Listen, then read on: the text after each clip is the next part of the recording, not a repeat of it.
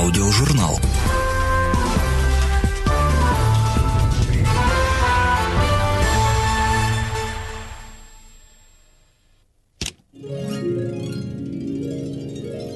Однажды его пригласили поучаствовать в упражнениях вольтежировщиков. Но он ответил, что может быть пригоден на ипподроме разве что в роли препятствия. Если его уложат на спину, и коням придется перескакивать через его монументальное пузо. У этого человека горы была потребность обращать в шутку все, что касалось его необыкновенно тучной комплекции и слабого здоровья. Спокойно озирая мою незаслуженно счастливую жизнь, я прикинул, что совершил не менее 53 убийств и спрятал добрую сотню трупов. Конечно, все это я проделал на бумаге и очень советую начинающим выражать свои преступные склонности таким же образом. Эти слова принадлежат одному из крупнейших представителей детективного жанра, эксцентричному и парадоксальному Гилберту Киту Честертону. Английский писатель, поэт, критик и публицист Гилберт Кит Честертон родился в Лондоне в 1874 году.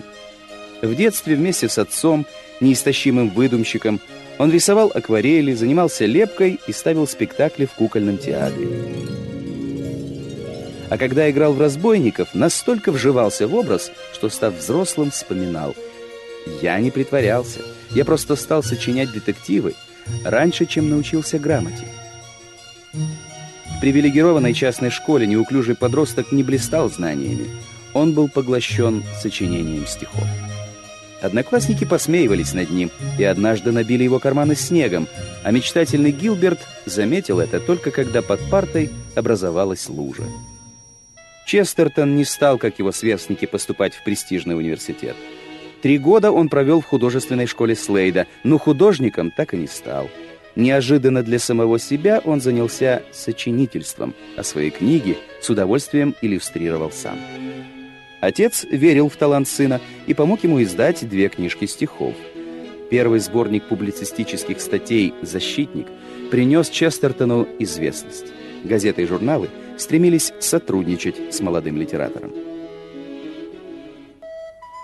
В 27 лет Гилберт женился. Терпеливая Фрэнсис Блог взяла на себя заботу обо всех делах непрактичного мужа. Она устраивала его встречи с издателями, составляла график поездок с лекциями.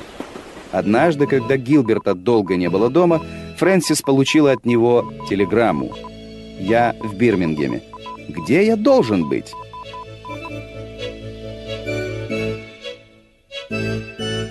Черной шляпе и широком черном плаще, очень высокий, широкоплечий, он бродил по Флит-стрит, улице газетчиков в Лондоне, встречался с разными людьми, увлеченно спорил и много пил. Но не из пристрастия к спиртному, а скорее по рассеянности. И всюду писал, в кэбе, в кофейне, а то и просто посреди улицы. Блистательные статьи, полные парадоксов, буквально сыпались из-под его пера.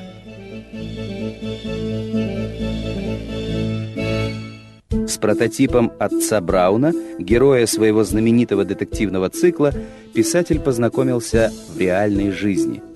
Этот достойный соперник Шерлока Холмса по части читательской любви именовался Джоном О'Коннором и действительно был священником, тихим, рассеянным, далеким от мирских дел. Когда Честертон, от рождения принадлежавший к англиканской церкви, в 55 лет решил принять католичество – его крестным отцом стал никто иной, как Джон О'Коннор, прототип отца Брауна. А после смерти писателя священник опубликовал книгу воспоминаний «Отец Браун о Честертоне». Честертон никогда не относился всерьез ни к своим произведениям, ни к себе самому и упорно называл себя журналистом, а не писателем хотя ему прекрасно удавались не только бесчисленные эссе и критические статьи, но и рассказы, и романы, и богословские трактаты.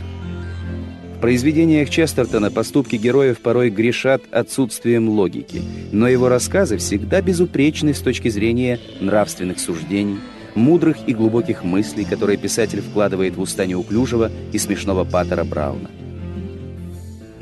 Он был большим ребенком и обладал способностью видеть мир словно впервые. За это его обожали дети, и он платил им такой же любовью.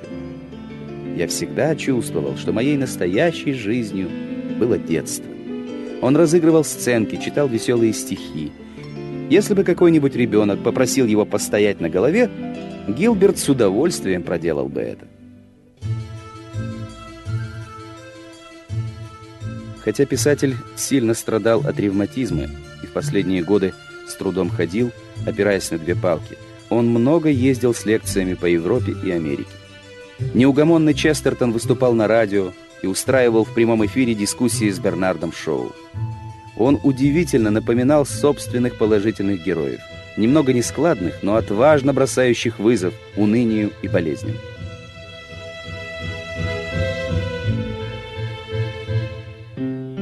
Гилберт Честертон умер в 1936 году. В автобиографии, вышедшей уже после его смерти, он писал «Я беседовал с государственными мужами, когда решались судьбы наций. Я бывал на краю света, опустошенной землетрясением или смерчем. Я журналист, и я видел немало. Но все это вместе взятое значит гораздо меньше, чем папин кукольный театр. Thank you.